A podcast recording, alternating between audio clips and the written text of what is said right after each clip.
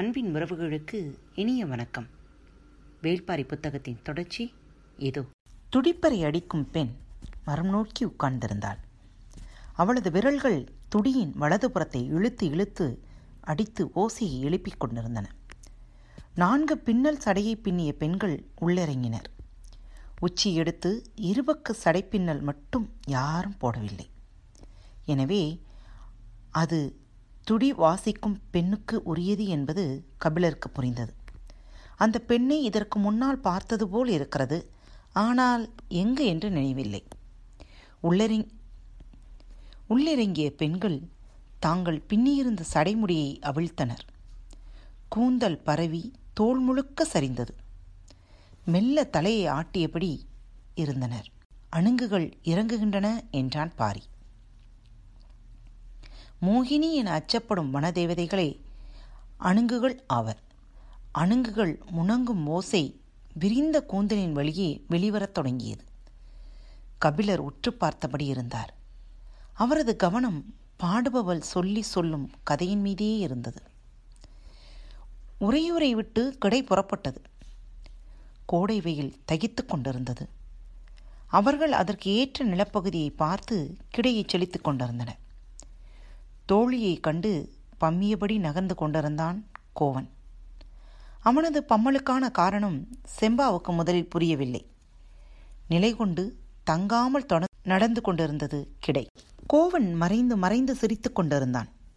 ஒரு பிற்பகல் நேரத்தில் தோழி நாணல் கூடையில் வெண்சாந்து உருண்டையை தூக்கியபடி கிடையின் பின்புற ஓரத்தில் வந்து கொண்டிருந்தாள். முன்புறத்தின் இடது ஓரத்தில் நடந்து கொண்டிருந்தான் கோவன். அவனது தோளில் ஈன்ற குற்றி ஒன்று கிடந்தது. பின்னால் வரும் தாய்ப்பசு நாவால் நக்க அது துள்ளியபடி இருந்தது. அந்த கன்று துள்ளிவிடாதபடி அதன் கால்களை தனது இரு கைகளாலும் இறுக பிடித்து நடந்து கொண்டிருந்தான். அவனை கடந்து போன செம்பா தாய்ப்பசு கத்தும் ஓசையோடு சேர்த்து வலதுபுற இடுப்பில் இரு விரல் கொண்டு ஒரு நிமிண்டினாள். பால் பீச்சும் விரல்கள் மூங்கில் நாரை விட வலுமிக்கவை. நிமிண்டிய விரல்களை எடுக்கும் முன்னர் துள்ளி வில்லை போல் வளைந்தான் கோவன். அவனை தாண்டி குதித்தியோடியது தோளில் கிடந்த குட்டி. அது வேறு திசையில் ஓடிவிடக்கூடாது என்பதற்காக பாய்ந்து விழுந்து பிடித்தான். விழுந்தவனின் அருகில் புன்முறுவலோடு மண்டியிட்டு உட்கார்ந்தாள் செம்பா. அவன் பிடியிலிருந்து குட்டியை விடுவித்தாள். அவளது பிடியிலிருந்து தன்னை விடுவித்துக் கொள்ள அவன் முயற்சி செய்யவில்லை. முயன்றாலும் அது நடக்காது என தெரியும்.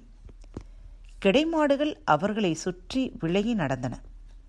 அவளின் கன்னத்தை வாளால் தட்டிவிட்டு போனது கிடாரி ஒன்று. பறவைகள் மொய்த்து கிடக்கும் நாணல் கூடையை தூக்கி வந்த தோழியின் கண்கள் கிடையை மேய்ந்தன. இருவரையும் காணவில்லை. குறுக்கும் நெடுக்குமாக பறவைகள் பறந்தபடி இருக்க அவளால் எந்த பகுதியையும் முற்றி பார்க்க முடியவில்லை. இளங்கன்று வயிறு நிறைய பால் குடித்து முடித்தது. கோவன் மீண்டும் கன்றை தோளில் தூக்கியபடி எழுந்தான். உடன் எழுந்தபடி செம்பா சொன்னால், அவள் இன்னொரு முறை வந்து கேட்டால் சொல், நீ இடைக்காவல்தான் இருக்க முடியும், இதழுக்கு காவல் இருக்க முடியாது என்று. உரசி நகரும் கிடை வாழ்க்கை எந்நேரமும் காதலை பற்ற வைத்தபடியே இருந்தது. கடையப்பட்ட தைர்மத்தின் விளிம்புகளுக்கு இடையில் விரல் தேய்ந்து வெண்ணெய் எடுப்பதைப் போல திரள திரள காதலை எடுத்துக்கொண்டே நடந்தனர் செம்பாவும் கோவனும். அவர்கள் சற்றே கவனக்குறைவாக இருந்தாலும் தோழி அடிக்க வருவதாக நினைத்து புதுமத்தை கையில் கொடுத்துவிட்டு போய்விடுவாள். அதற்குள் இன்னொரு பசு கன்றை ஈனும். துள்ள முடியாதபடி கோவன் கன்றையும் செம்பா அவனையும் பிடித்தபடி இருப்பார்கள். அவ்வப்போது விரல்கள் நிமிண்டி திருகுகின்றன. விலகும் கிடைக்கு இடையில் நிலம் தொட்டு கால் துள்ளி எழுந்தது. அந்த கிடைக்கு பின்னால் வெகு தொலைவில் குதிரை வீரர்கள் சிலர் பல நாட்களாக வாழ்ந்து கொண்டிருந்தனர். குலத்தலைவனின் உத்தரவு அது. செம்பாவை வாய்ப்பிளந்து பார்த்தபடி கிள்ளி நின்று கொண்டிருந்த போது அவனது தந்தை இருட்டுக்குள் இருந்த கிடைமாடுகளைத்தான் வாய்விழந்து பார்த்து கொண்டிருந்தான். மாடுகளின் கொம்புகளுக்கு இடையில் கயிறு முறுக்கி கட்டப்பட்டிருந்த நெற்றி பட்டத்தில் இளஞ்சிவப்பு, மஞ்சள், நீலம், பச்சை, கருஞ்சிவப்பு என 5 வண்ணங்களில் கற்கள் ஒளிவிட்டு கொண்டிருந்தன. அவனது கண்களையே அவனால் நம்ப முடியவில்லை. மாளிகைக்கு அழைத்து போய் மகனை கட்டி தழுவி முத்தமிட்டான் தந்தை. இருளிலும் சுடர்போல ஒளிரும் என்று நீ சொன்னபோது பெண்ணை சொல்கிறாயோ என தவறாக நினைத்து விட்டேன். எல்லாம் மணிக்கற்கள், யாருக்கும் கிடைக்காத மணிக்கற்கள். அவற்றை நாம் அடைய வேண்டும் என சொல்லி கிடையை அறிந்து வர ஆள் அனுப்பினான். போய் வந்தவர்கள் சொன்னார்கள், அவர்களின் ஊர் இருக்கும் மலை முழுவதும் இந்த கல் கிடைக்கிறதாம், அதை வைத்துத்தான் மாட்டுக்கு பட்டம் சூட்டியுள்ளனர் என்று.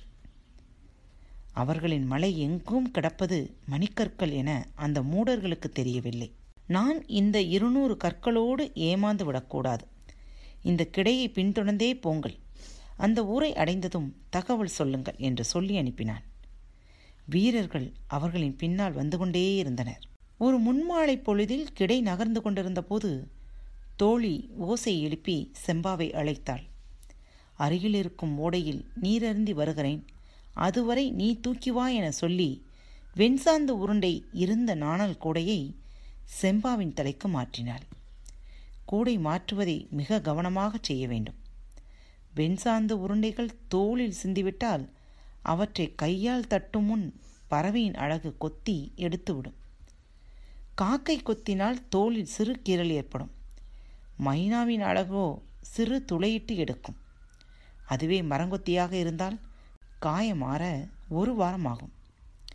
பறவை கூட்டம் இப்போது செம்பாவின் தலையைச் சுற்றி இடம் மாறியது.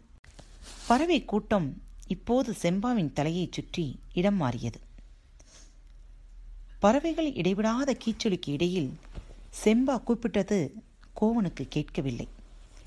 முதுகிலே சுல்லென கல் விழுந்த பிறகுதான் திரும்பி பார்த்தான். தோழியை சுற்றுமுற்றும் பார்த்தபடி செம்பாவின் அருகில் வந்தான் கோவன். அவள் கூடையை அவன் தலைக்கு மாற்றினாள். பறவைகள் தேனீக்கள் மொய்ப்பதைப் போல அவர்கள் இருவரையும் சுற்றி படபடத்து மொய்த்து கொண்டிருந்தன. உடல்மேல் சிந்திய வெண்சாந்து உருண்டையை பறவைகள் கொத்தி எடுப்பதால்தான் அவன் இப்படி நெளிந்தும் வளைந்தும் பாடாய்ப்படுகிறான் என பார்த்தவர்கள் நினைத்தனர். பசுக்களுக்கு இடையில் படர்ந்ததைப் போல பறவைகளுக்கு இடையிலும் சுழன்றது அந்த காதல். பசுக்கள் விலகி நடக்கவும் பறவைகள் கூடி பறக்கவும் இவர்களுக்காகவே கற்றுக்கொண்டது போல் இருந்தது. குருவி ஒன்று அவர்களின் இதழை கொத்திய பிறகுதான் செம்பா அவனை விட்டு விலகி நீரருந்தி வருவதாக கூறி ஓடையை நோக்கிச் சென்றாள். தோழி போன அதே ஓடைப்பாதையில் அவள் நடந்தபோது எதிரில் வந்து கொண்டிருந்தாள் தோழி. பறவையின் இறகு ஒன்று கண்ணில் விழுந்துவிட்டது, ஊதிவிடு எனச் சொல்லி தோழியிடம் முகத்தை நீட்டினாள் செம்பா. அவள் இடது கன்னத்தை பிடித்து கண்ணுக்குள் ஊதப் போகும்போதுதான் இவளுக்கு நினைவு வந்தது. பதிந்து கிடக்கும் பல்தடத்தை அவள் பார்த்து விடுவாளோ என்று சட்டென கன்னத்தை அவள் கையிலிருந்து விலக்கி சரியாகிவிட்டது என்றாள் செம்பா. தோழியோ இன்னும் ஊதவே இல்லையேடி என சொன்னபோதும் இல்லை இல்லை சரியாகிவிட்டது என்று கூறி விலக முயன்ற செம்பாவின் முகத்தை 2 கைகளாலும் அழித்து பிடித்து நிறுத்தினாள் தோழி. செம்பா அதிர்ச்சியோடு அவளை பார்த்தாள்.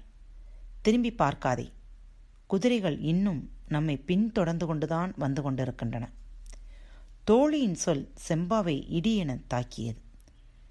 கலங்கியிருந்த கண்களை பார்த்த தோழி தூசை இன்னும் இருக்கிறது என சொல்லியபடி இழுத்து மூச்சு வாங்கி ஊதிவிட்டாள். செம்பாவின் கண்ணீர் துளி காற்றில் பறந்தது. இரவு கிடை பெரியவர்களிடம் செய்தியை சொன்னார்கள். கிடையின் திசை வழியை மாற்றி ஊர் நோக்கி நடந்தார்கள். துள்ளி குதித்து கிடையெங்கும் பரவியபடி இருக்கும் செம்பாவின் சிரிப்பை அதன் பிறகு கோவன் பார்க்கவே இல்லை. 2 நாட்களுக்கு ஒரு முறை புதிதாக ஈனும் குட்டிகளை அவன் தோளில் சுமந்தபடி நடந்து கொண்டே இருந்தான். செம்பா அருகில் வரவே இல்லை. பெரிய ஆம்பளைகளிடம் ஏன் கிடையின் போக்கை மாற்றி ஊருக்கு போக முடிவெடுத்தார்கள் என்பதும் அவனுக்கு விளங்கவில்லை.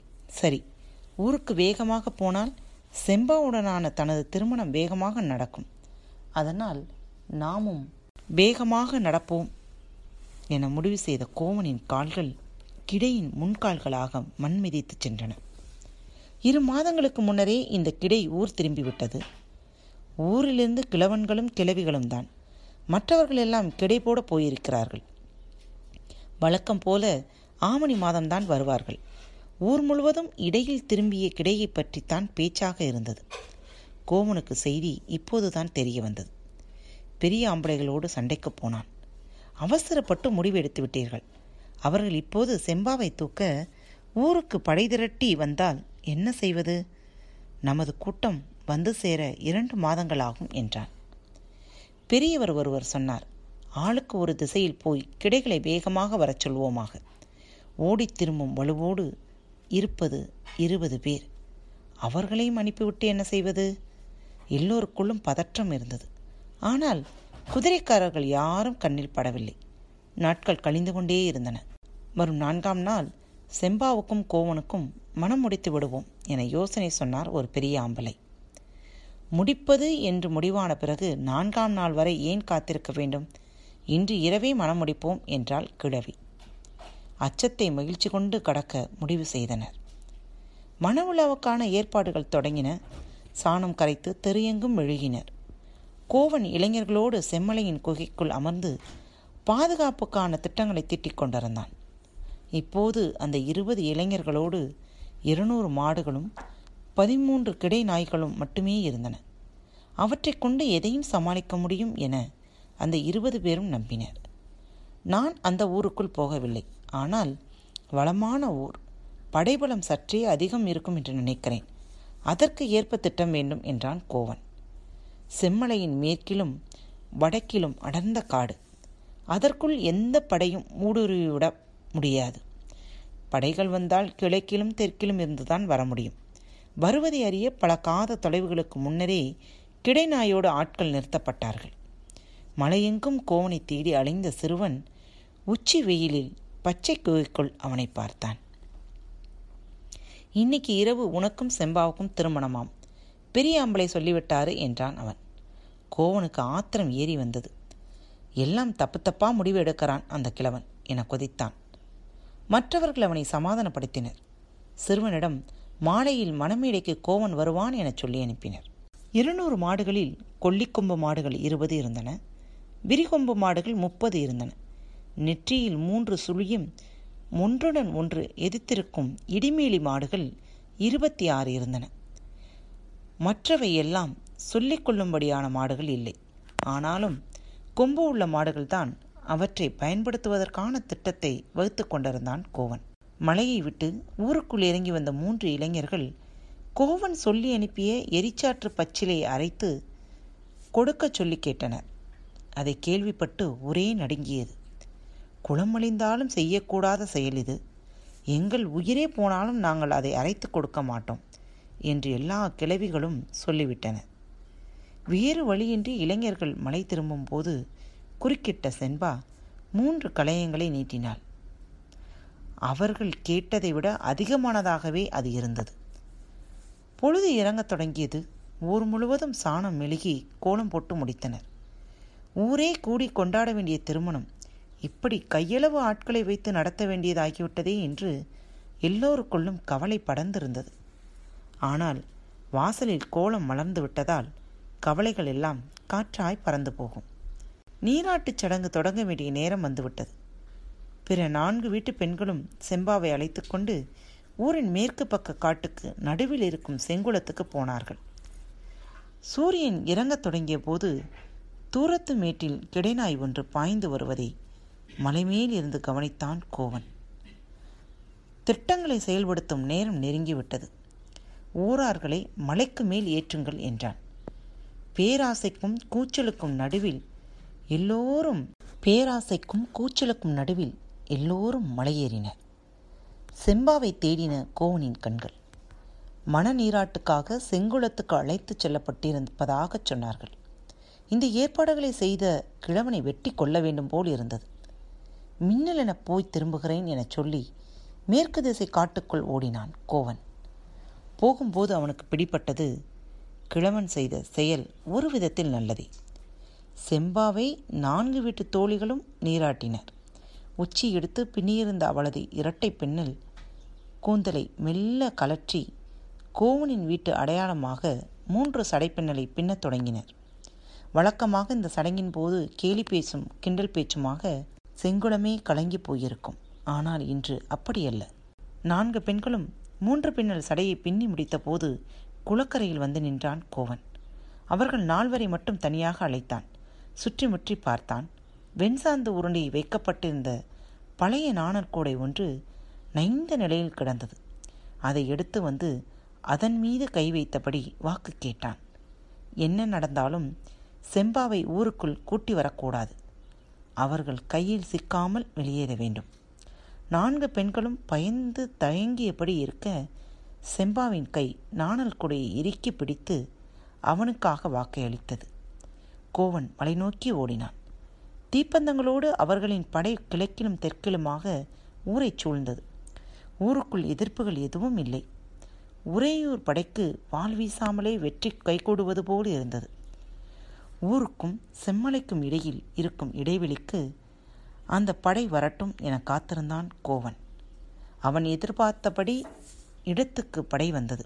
கொம்பின் உச்சி முனை வால் போல் மடித்து நீண்டியபடி இருக்கும் கொல்லிக்கொம்பு மாடுகளை 2 திசைகளுக்கும் 10 என பிரித்த கோவன் அவற்றின் மூக்கில் பச்சிலையை வைத்து நுழைத்தபடி கயிர்களை உருவிவிட சைகை செய்தான்.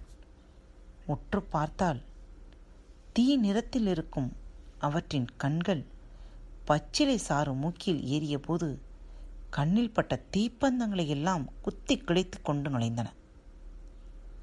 இடது பக்கமும் வலது பக்கமும் 2 கைகளை விரித்தாற்போல் கொம்புகள் விரிந்து கிடக்கும் விரிகொம்பு மாடுகள் 30 உள்ளிறங்கின.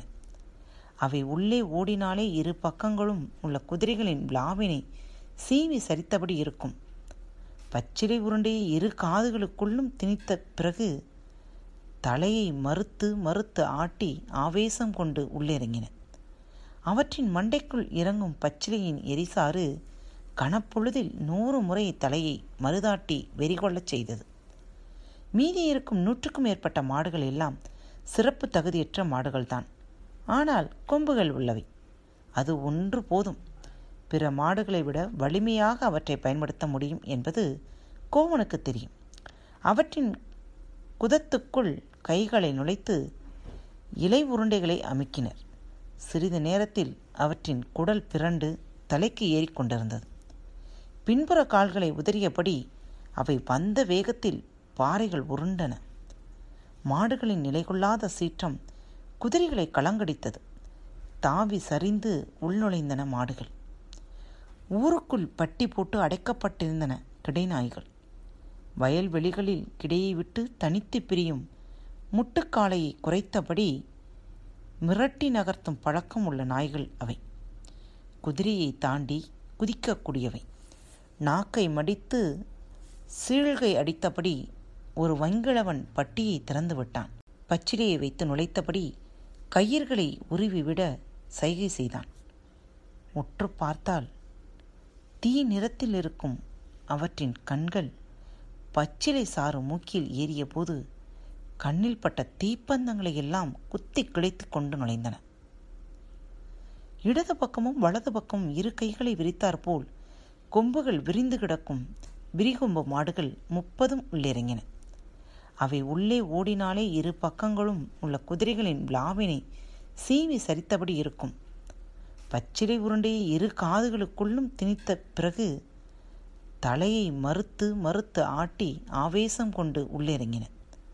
அவற்றின் மண்டைக்குள் இறங்கும் பச்சிலையின் எரிசாறு கனப்பொழுதில் 100 முறை தலையை மறுதாட்டி வெறிகொள்ளச் செய்தது.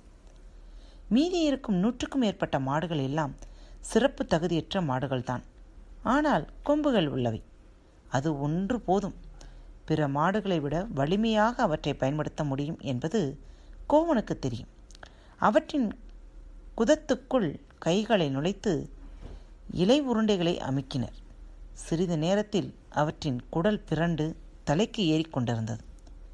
பின்புற கால்களை உதறியபடி அவை வந்த வேகத்தில் பாறைகள் உருண்டன. மாடுகளின் நிலைகொள்ளாத சீற்றம் குதிரைகளை கலங்கடித்தது. தாவி சரிந்து உள்நுழைந்தன மாடுகள். ஊருக்குள் பட்டி போட்டு அடைக்கப்பட்டிருந்தன கிடைநாய்கள். வயல்வெளிகளில் கிடையை விட்டு தனித்து பிரியும் முட்டுக்காலையை குறைத்தபடி மிரட்டி நகர்த்தும் பழக்கம் உள்ள நாய்கள் அவை. குதிரையை தாண்டி குதிக்கக்கூடியவை. நாக்கை மடித்து சீழ்கை அடித்தபடி ஒரு வங்கிழவன் பட்டியை திறந்து விட்டான். பெரும் குறைப்புலியோடு குதிரைகளின் பின்னங்கால் சப்பைகளின் மீது அவை பாய்ந்து கொண்டிருந்தன. உறையூர் படைக்கு என்ன நடக்கிறது என்றே புரியவில்லை. நாய்களின் பாய்ச்சலையும் மாடுகளின் ஆவேசத்தையும் எதிர்கொள்ள திணறிய நேரத்தில் கோவன் தனது இறுதி ஆயுதத்தை இறக்க முடிவு செய்தான். மலையின் பின்புறம் நின்று கொண்டிருந்த இடிமேலி மாடுகள் 26ஐயும் மலை உச்சியில் அணிவகுத்து நிறுத்தினான். இடிமேல் இடி விழுந்தாலும் அஞ்சாமல் முன்னால் நகரும் மாடு இனம் அது. தான் செய்யப்போகும் செயலுக்கான கலக்கம் எதுவும் இல்லாமல் தான் கோவனின் முகம் இருந்தது. பெரிய பெரிய வைக்கோல் கட்டுகளை அவற்றின் கொம்புகளின் மேல் சொருகினான்.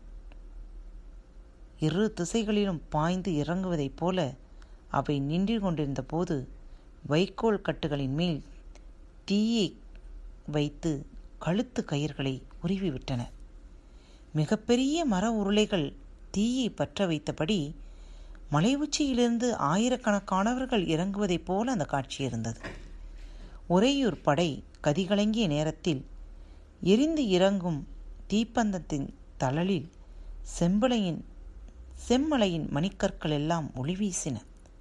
மலையெங்கும் இருந்து 10,000 பேர் பந்தங்களோடு இறங்குவதைப் போல தெரிந்தது. இது கோவனாலும் திட்டமிடப்படாதது. நிலைமையை அதிபயங்கரமானதை உணர்ந்த உறையூர் படை உயிர் தப்பித்தால் போதும் என ஓடத் தொடங்கியது. குறுக்கும் நெடுக்குமாக ஆவேசத்துடன் அலையும் கிடைமாடுகள் நிலைகொண்ட இடத்திலிருந்து எளிதில் வெளியேறாதவை. அவற்றை கடந்து வெளியேற முடியாமல் உறையூரின் முழு படையும் அழிந்து கொண்டிருந்தது.